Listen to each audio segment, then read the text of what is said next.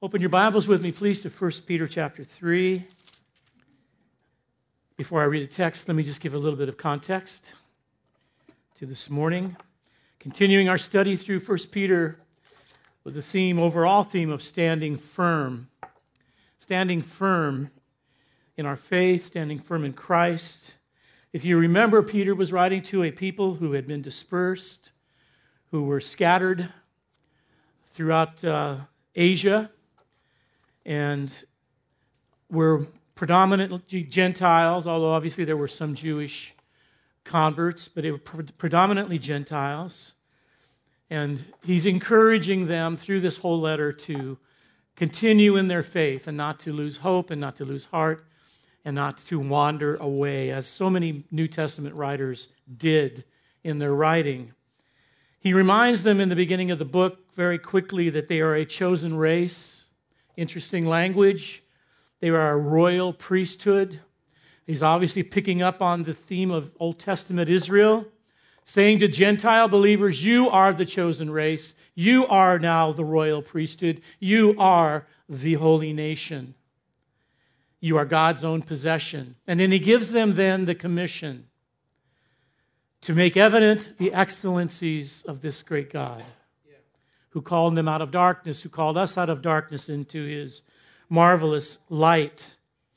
And then Peter begins to speak to them very practically, in one sense, about what this looks like as they begin to make manifest the excellencies of God.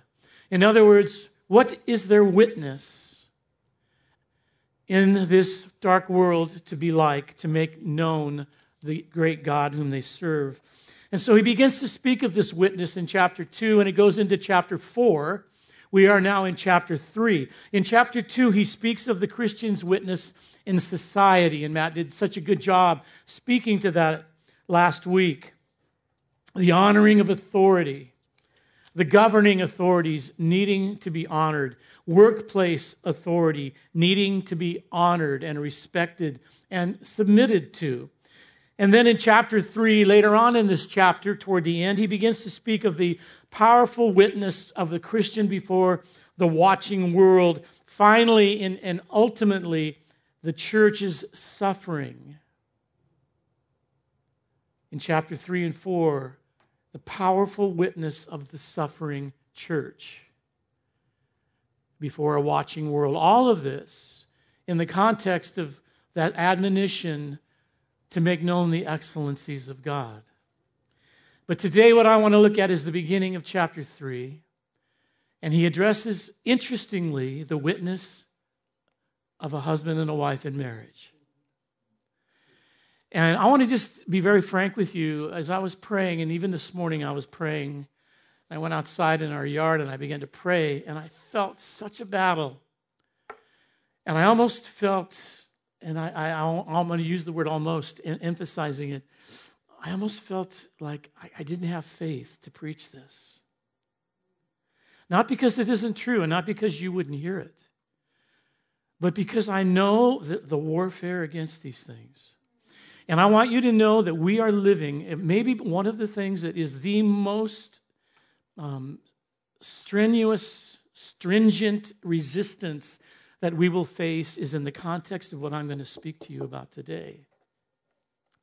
That the whole flow of the spirit of the age is against what I'm going to be talking about today. And in fact, I want to say to you, I was laughing to myself. I was thinking to myself, man, Peter had no idea how politically incorrect he was going to be when he wrote these words 2,000 years ago. And I want, to, I want you to know, and I know you do know this, that these words are becoming increasingly politically incorrect. Not just incorrect, but hated because of the truth of what they speak to.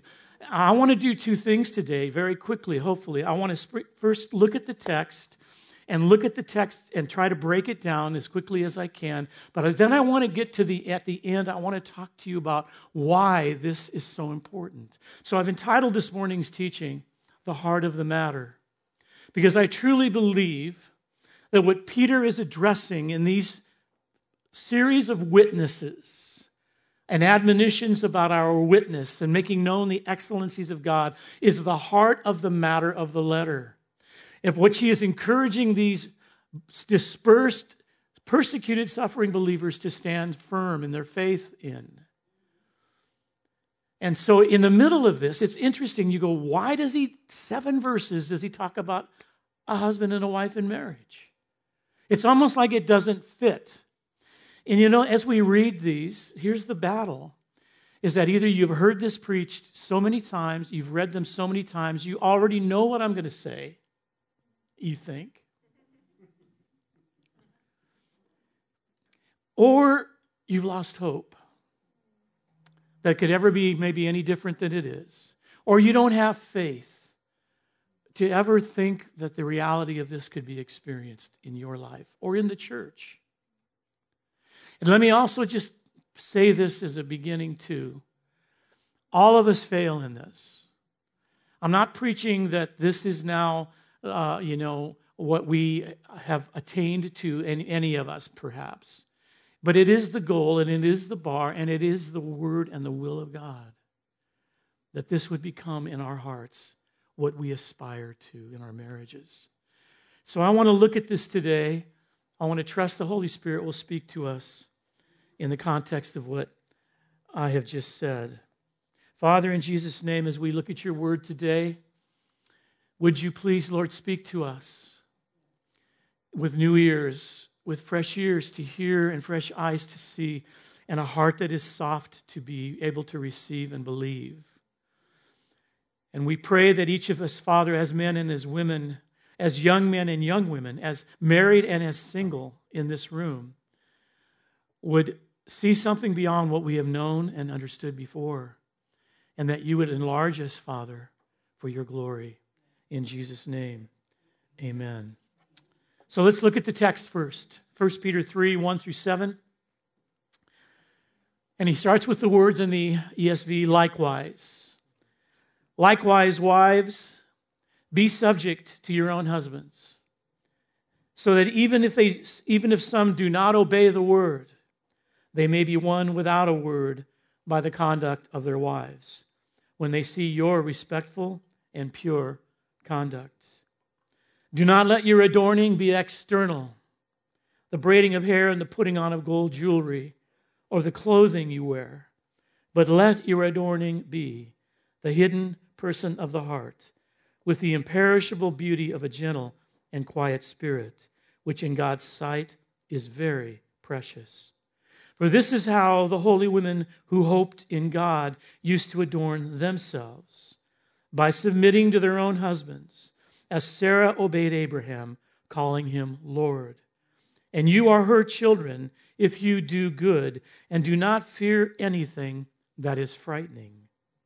Likewise, husbands, live with your wives in an understanding way, showing honor to the woman as the weaker vessel since they are heirs with you of the grace of life, so that your prayers may not be hindered. In verse 1, he begins with the word likewise. And what is likewise referring to? It goes back to verse 14 of chapter 2 and the admonition in 2:14 to be subject to our masters. So the word there, the issue there is this word subject or submission, if you would. And the Greek word, let me just help you by understanding what this means. And we're going to have to define these things, what they are, and then in a moment, what they are not. First of all, this word means to arrange in an orderly manner, it is a military term. To arrange in an orderly manner. To Peter and Paul, in Paul's writings, he refers to this word as well. It is a, listen, voluntary submission on your recognition, due to your recognition of God's order. A voluntary submission due to the fact that we understand and see God's order in creation. That's the word submission. But here's the catch it doesn't come naturally to our fallen nature. Can anybody uh, say yes and amen to that? Now, a key text to understand what this word means is Genesis 3:16. And I, I won't have you turn to it. Let me just give you the beginning of that verse. It's simply this After the fall, Genesis 3 is the fall, God comes and he speaks to both Adam, Eve, and Satan, to all three of them. But he says to the woman after the fall, he says to her, I will, I will multiply your pain in childbirth, and your desire shall be for your husband. Now, that's a text that has been often debated, it's controversial. What did God mean when he said to the woman, and your desire shall be for your husband? Some have thought it meant simply that from then on you're going to really desire him, which isn't really true often. Or sometimes people have interpreted it that, that um, the desire was sexual desire. What does he mean when he says that? The key to understanding that word is that in the Greek Septuagint, which is the Greek translation of the Old Testament, the word that they use for desire, which is very interesting, is a Greek word that means to turn away or to abandon a former relationship or association. So it, it almost is the opposite of how we've interpreted desire. But it's interesting how it's in Genesis 4, you can find the context for that word where it's used again. And God tells Cain there that sin's desire was to rule over him, but that he must master it. So there's a negative understanding of the word desire, if you're following me. Let me help you by simply saying this. The New English translation of the Bible translates Genesis 3 16 this way. To the woman, God said, I will greatly increase your labor pains. With pain, you will give birth to children. You will want to control your husband but he will dominate you. You will want to control your husband after the fall, but he will dominate you. Let me say that both of those are the manifestation of sin. The woman's desire to control him and the man's desire to dominate her. And so that is part of the reason why we are living in this battle in our culture today because sin has so distorted the purpose of marriage and so distorted the beauty of the relationship between a man and a woman. And there has been such a battle to regain, regain equality that we are living now in, in a world that is upside down in understanding what God's intention was. The majority of evangelical and conservative reform commentaries regarding Genesis 3:16 favor the interpretation I just gave you that Eve now within her fallen nature has the desire to rule over, to dominate and to be independent of her husband. And the man has a desire now to control her because of her independent streak and to dominate to dominate her and keep her under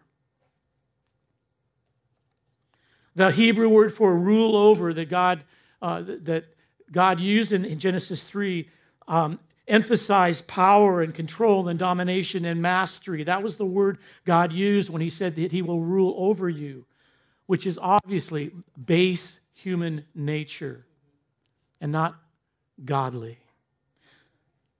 So we're seeing now in this text Peter's instruction of, of a powerful witness to a watching world regarding sin's dominion in fallen man and woman in marriage.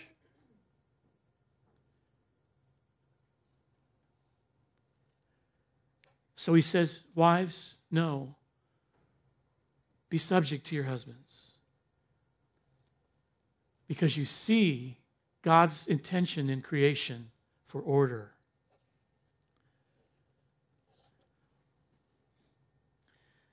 I want you to notice that in the, the 1 Peter 3 text, he says to them, Be subject to your own husbands.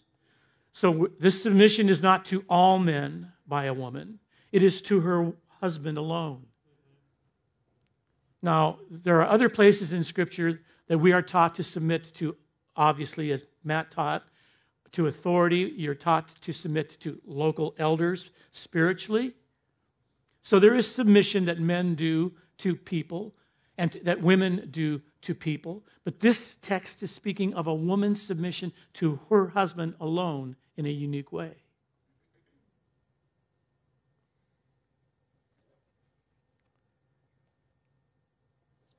We're speaking of the uniqueness of the marriage relationship, obviously, in this text. So Peter is encouraging wives to entrust, I'm going to use that word, entrust themselves to their husbands to such a degree that even an unbelieving husband would be convinced of the truth of the gospel because of their wives' honor and submission and commitment. Even an unbelieving husband, Peter says. And he says, if you would look with me at verse 2, when they see your respectful and pure conduct, that that would win them, he says, without a word. In other words, their behavior in, in and of itself would be enough to win them over. Why is that possibly true? Because it is so foreign because we're talking about things that are so uncommon. It is so foreign. It's so foreign for a woman who doesn't have a husband in, in, a Christian marriage, who is an unbelieving husband, to honor him to such a degree that he feels honored and that he feels loved and that he feels respected, even though maybe he knows deep down he doesn't deserve it. In one sense.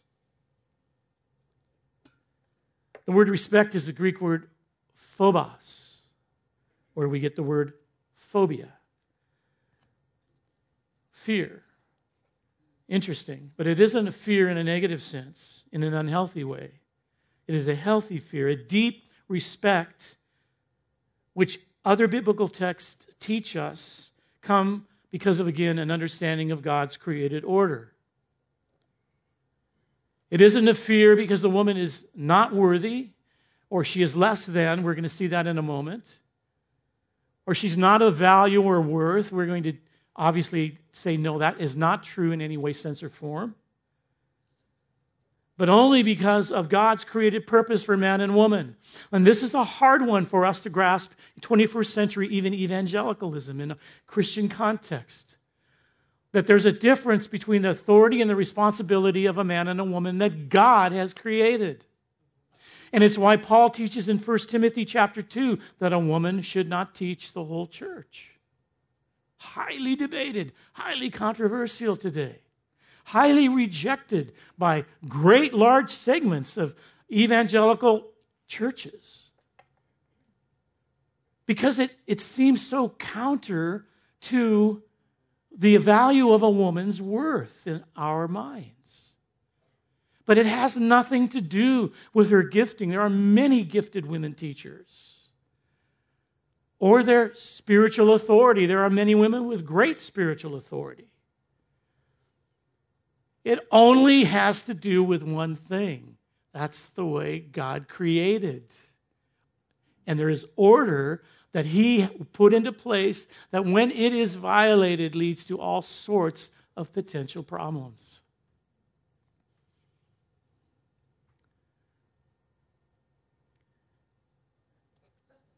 So we don't have to justify it, rationalize it in any way other than to say it's the order of God. That's what we're dealing with. And you have to ask the Lord why he did that. I don't know. Why did he create Adam first and then Eve from Adam? I don't know. Only he knows. All I do know, and we'll see that in a moment, and I'll get to that at the end. But that's the way that he created it. And that's the way that the, the New Testament writers understood needs to be continued to be understood. And it is for the best in the sense of the well being of both the husband and the wife. The word pure, respectful and pure, by their respectful and pure behavior, behavior a non believing husband can be one. The word pure means very simply innocent, modest, chaste.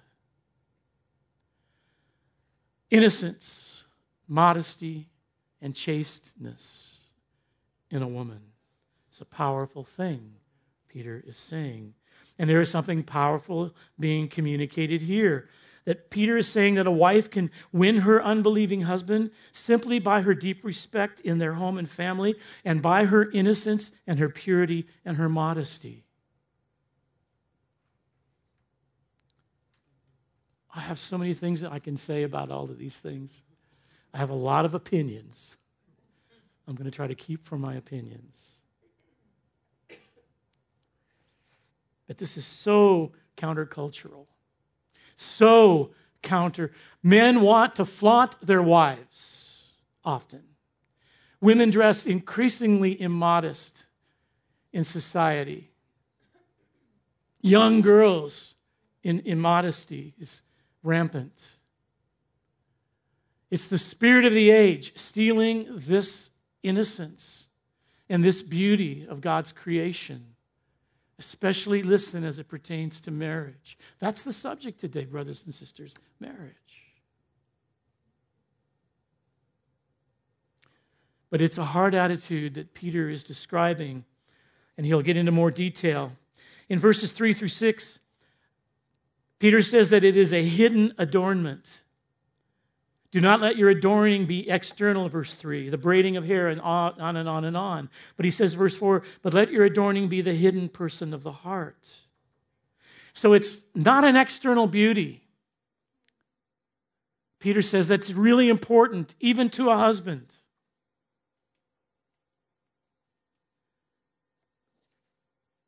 And I hope the single women in this room hear this.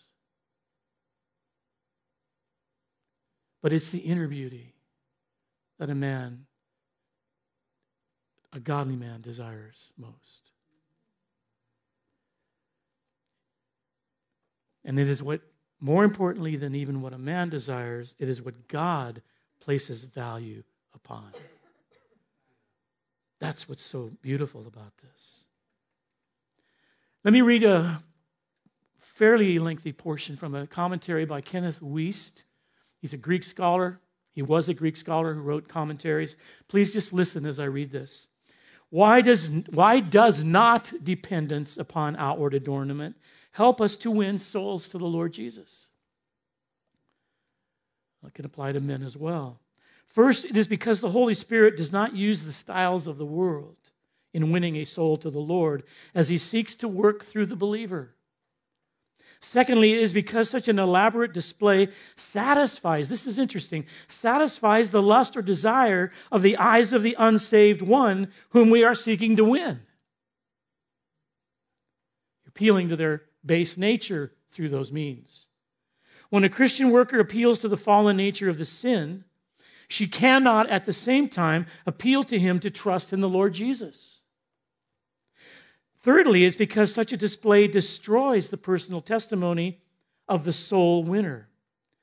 We may be fundamental in our doctrine and yet defeat the power of the word we give out by the modernism of our appearance. Now, you got to know this guy wrote in the 1800s.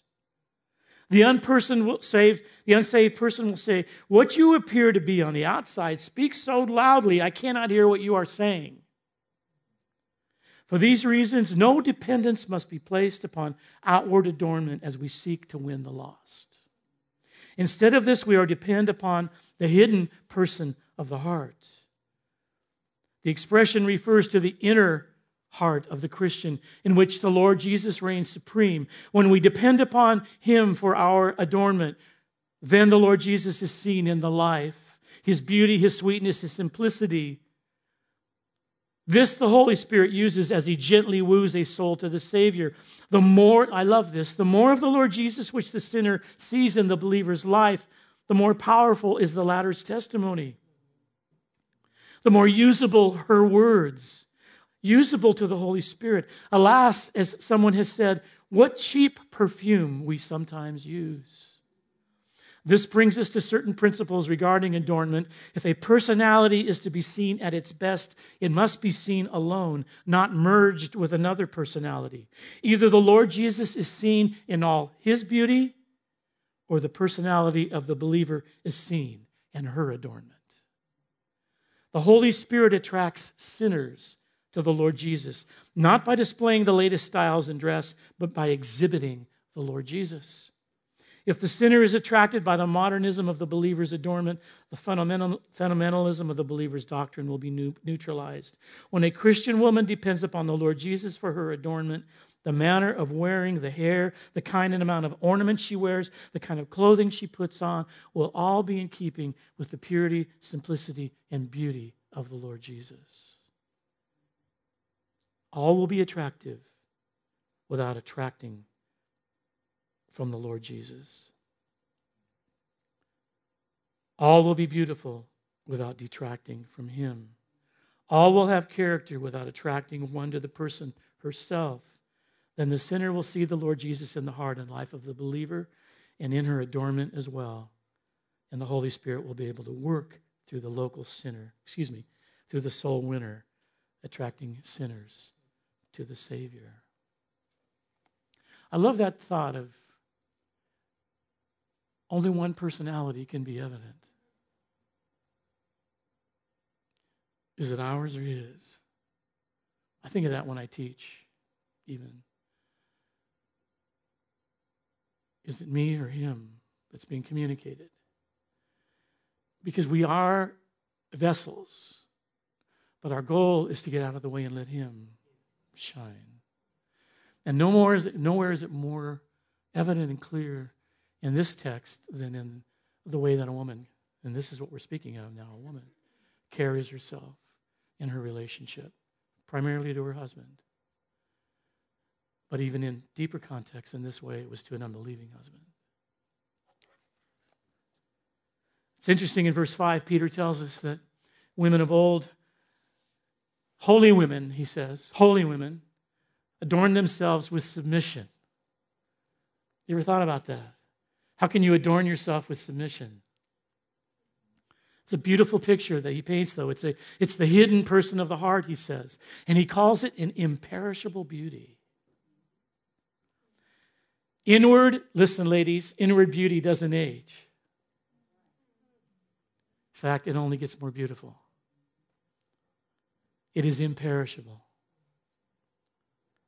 This beauty is manifest, he says, in a gentle and quiet spirit. We're not talking about personality. We're not talking about temperament. We're not talking about women being quiet, being mealy mouthed, and being, you know, doormats. That's not what he's talking about. It's an attitude of heart.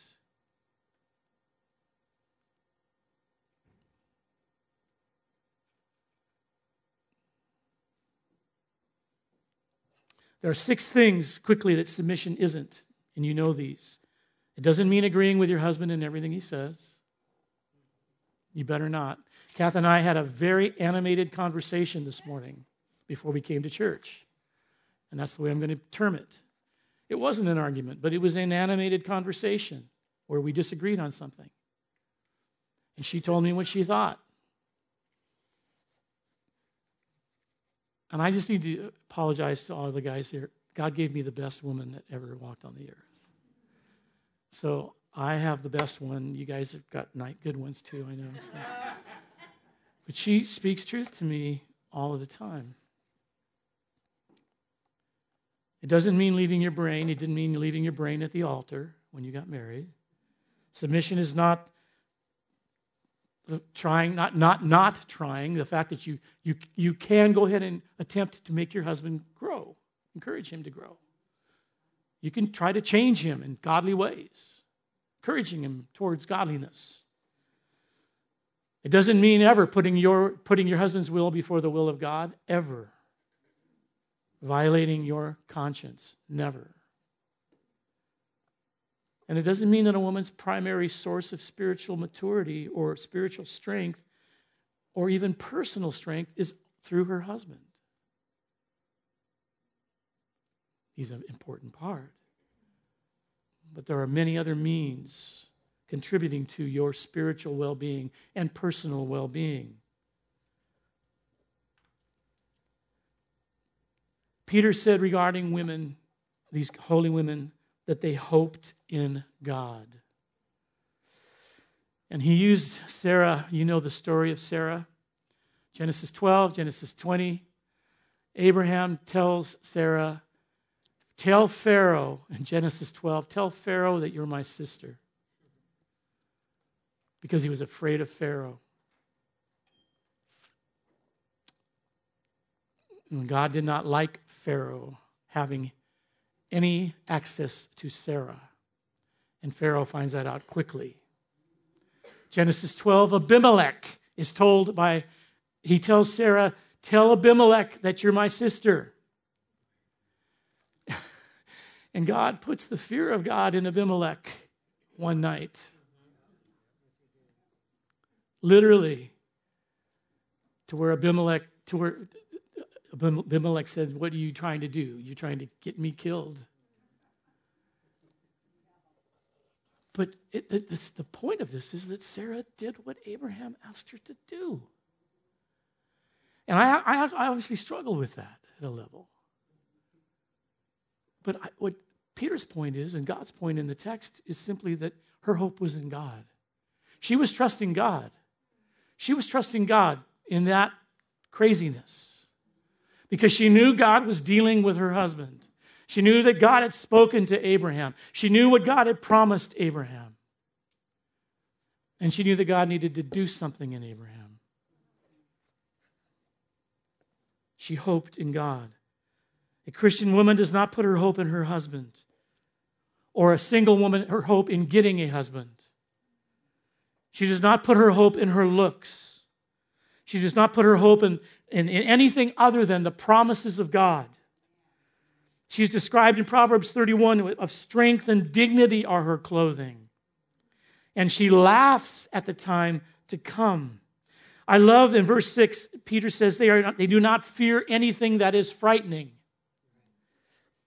Can you say that today, ladies?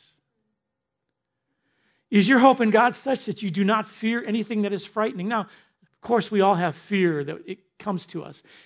We're talking about looking into the future looking into what's surrounding us at this moment. Is your hope in God and your trust in God to the degree that you do not fear what everyone else says is frightening? She laughs at what the future might bring because she hopes in God. And so I concluded this is, I love what I wrote this down. A Christian woman is adorned and marked by two things primarily hope and fearlessness.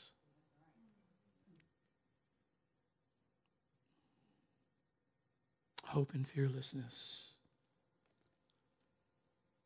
Now, husbands, likewise, verse 7 live with your wives in an understanding way. Boy, if we, under, if we unpacked the word understanding,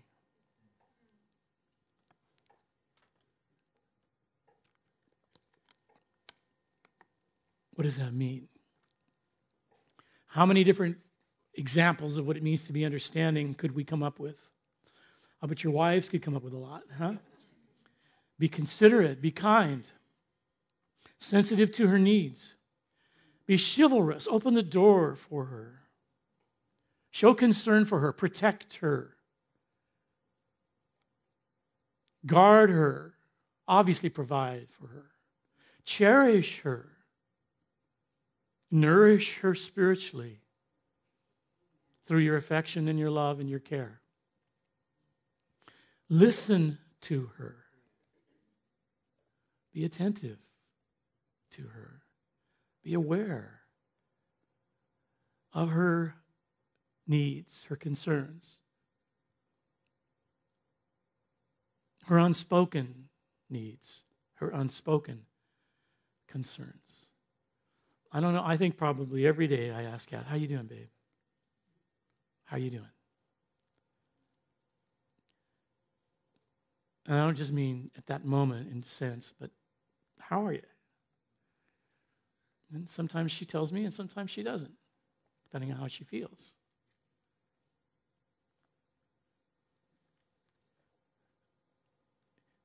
It means to be a man, to be strong, protective, aware, Jeremiah 51, Jeremiah compares Babylon's army to women because they were afraid without strength and passive and defenseless. Jeremiah says, Jeremiah says Babylon's army is like have become like women. Because they become passive, defenseless,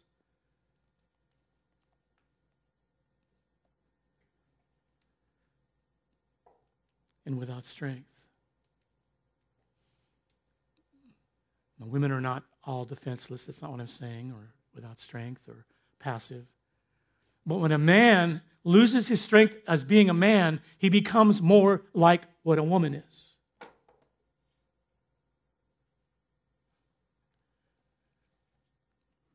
And this is one of the major problems we're dealing with today in our society is that men have lost, not talking about testosterone fueled machoism. We're talking about what it means to be a man, to be strong as a man, to be decisive, to be to care, to be protective, to be aware, not to be passive, not to be lazy.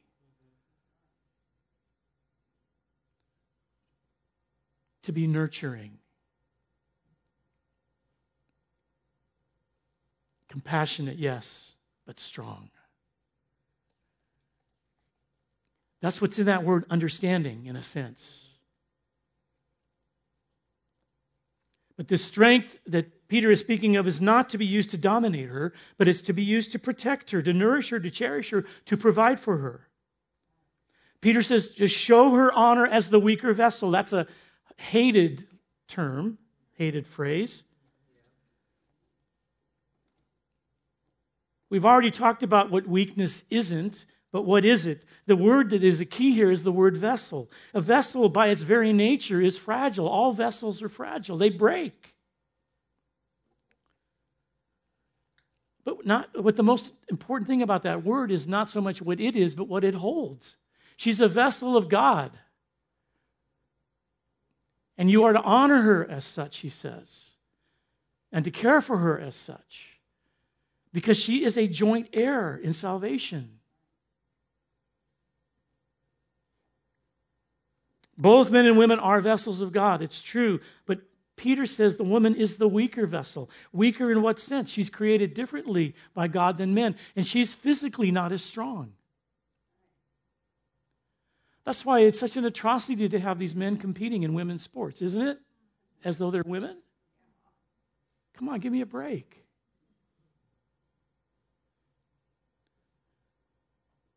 Because you see, society has perverted our understanding of what it means to be a man and means to be a woman. Have you ever wondered why that is such a, a battle today around cultural politics?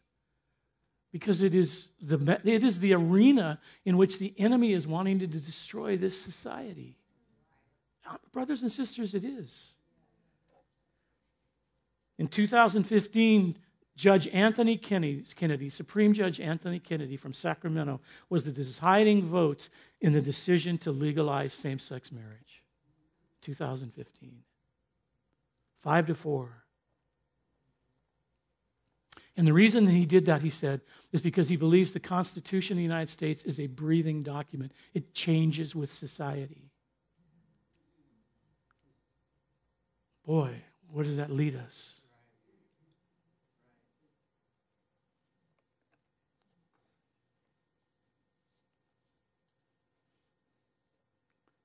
And you are to live with her in that understanding way, husbands. And this is the reason so that your prayers are not hindered, so that your prayers are not cut off, so that they don't bounce off the ceiling. You're praying for that job promotion, but you're not caring for your wife, God ain't hearing it.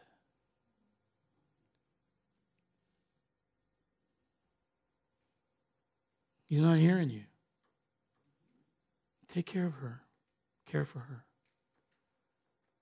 Live with her in an understanding way. Honor her. Nurture her, protect her, cherish her, nourish her. Listen to her, love her. And then I'll listen to you.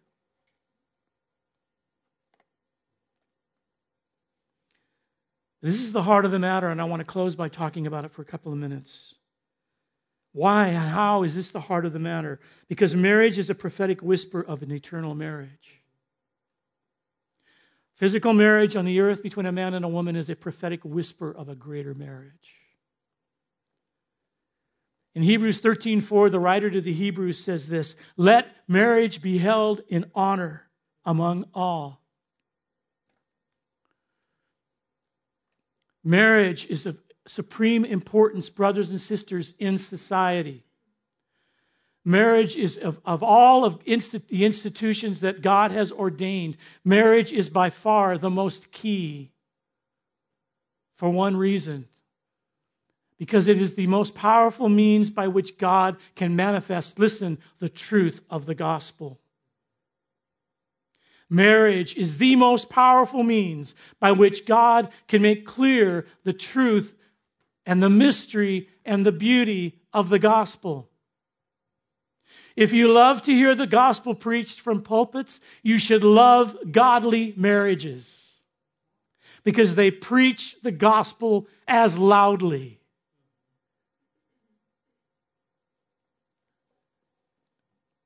It's a prophetic whisper in one sense, but it is a blinding light in another in a dark age. We are living in a uh, nihilistic society increasingly nihilistic, which says there is no truth, no value to anything, and no purpose to anything. All values are baseless, nihilism says. There are no loyalties, there is no commitment, there's nothing beyond immediate pleasure and convenience. That's the pagan nihilism that this world is increasingly becoming. Why do you think it's so hard to live in it. I mean, the spirit of the age is blowing against us.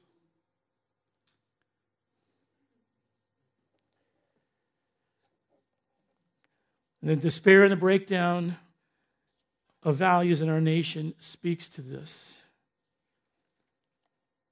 I mean, it's, it's, in, it's in, we, we're all shocked, you know, I think, just to think, man, it wasn't even like this five years ago. It wasn't even like this 10 years ago. I mean, everybody goes, oh man, the 60s, you were so fortunate to grow, live in the 60s. The 60s were really hard years. How about the 50s? Those were the good years. And I was a young, young kid. I was born in 1950. But I can remember 56, 57, 58, 59. Those were really good years. The world we're living in now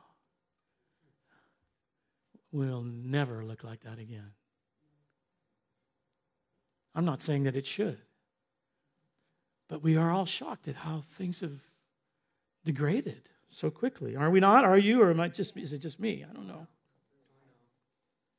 The Bible, therefore, because of these truths, and I'm going to wrap it up, the Bible is the greatest enemy to this philosophy of human existence that permeates society. It is the greatest enemy. In this world of nihilism that we are living in, there are no tears, there is no sacrifice, there is no commitment, there is nothing beautiful to live for.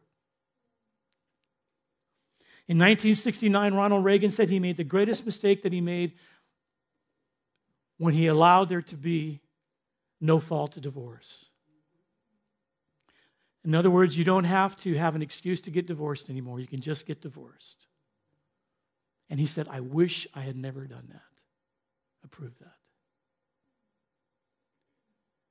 And so now all that we experience and all of the shipwrecked lives that we're going through, and I know there are people in the room that have been divorced. I'm not condemning you.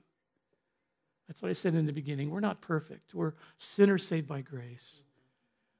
But it is what it is. Let's be honest. It's not the way that it should be. It's not the way God intended it. But the Bible tells us the truth about what is real what is reality? And it begins with a beautiful story of a marriage, and it ends with an even more beautiful picture of the ultimate marriage. The whole of cosmic reality, all of reality is God's canvas. And it shows forth the powerful, this is the purpose of it, and beautiful story of a marriage. First between a man and a woman, and then the final and ultimate marriage between a perfect husband and his perfect bride. That's what this is about, guys. That's what this is about. It's the heart of the matter. Peter is saying, Stand firm in your faith, stay strong in your faith, be a witness. You are a chosen nation, royal priesthood, God's own possession, that you might declare his excellencies. And this is how you do it. Women, wives, love your husbands, submit to them. Husbands, live with them in an understanding way. Depict the beauty of marriage in a fallen world that will not understand it and that despises everything that we believe and that hates what we hold to.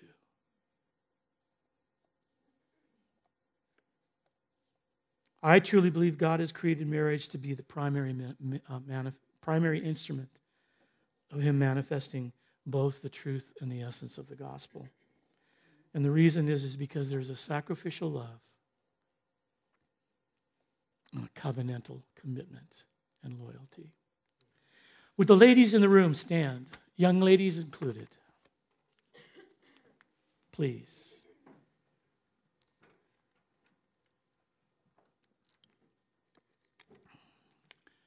Men, extend your hands toward them. Reach out toward them. Father, thank you for women, the women of God. Thank you for these women.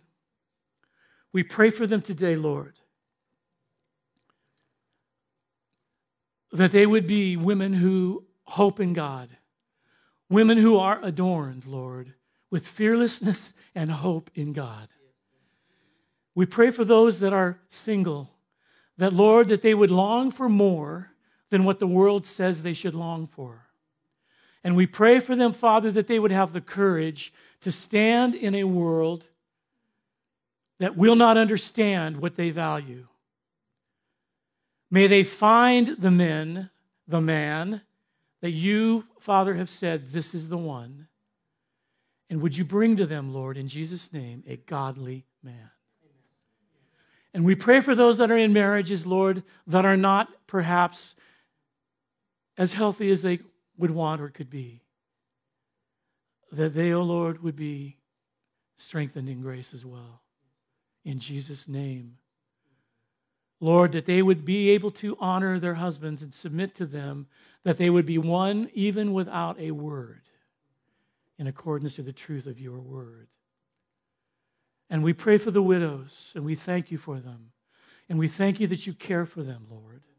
And we pray that you would continue to care for them and to be for them, Lord, understanding that they need the one who could come alongside them and bless them, encourage, and strengthen them. In Jesus' name. Bless these women, Lord, we pray, Lord. And now, men, you stand and women sit. And women, extend your hands toward these men. Young men as well. We pray, Father, in Jesus' name for men of God in this day. Strong men, bold men, courageous men, wise men, fearless men unashamed to be men and unashamed of the gospel. We, in Jesus' name, ask you to break passivity off of them. And Lord, that you would break off of them, Lord, lethargy of heart and spirit and mind. And that for the young men, that you would cause them, Lord, to see what's most important and to give their hearts to that above all. We pray for them, Lord, that you would cause them and allow them to bring their, their desires that you've put in them that are natural in submission to the Holy Spirit, that they would remain themselves pure. We pray for husbands that they would learn to live with their wives in an understanding way. Help us, O oh God. Help us to hear our wives. Help us to see them, Lord, with your eyes, to care for them and protect them and nurture them. And Lord, we ask that this church would be an instrument in your hands of godly marriages. Lord, in Jesus' name, even what I've preached and taught today, the enemy will try to steal from us, and in some, Lord, it would not even enter their hearts because it's so hard to believe it to be true. Break into our hearts, oh God. Break into our hearts, O God, and establish the truth of these things. And give us hope and give us fresh faith, we pray. For your glory, Lord, in Jesus' name. Amen.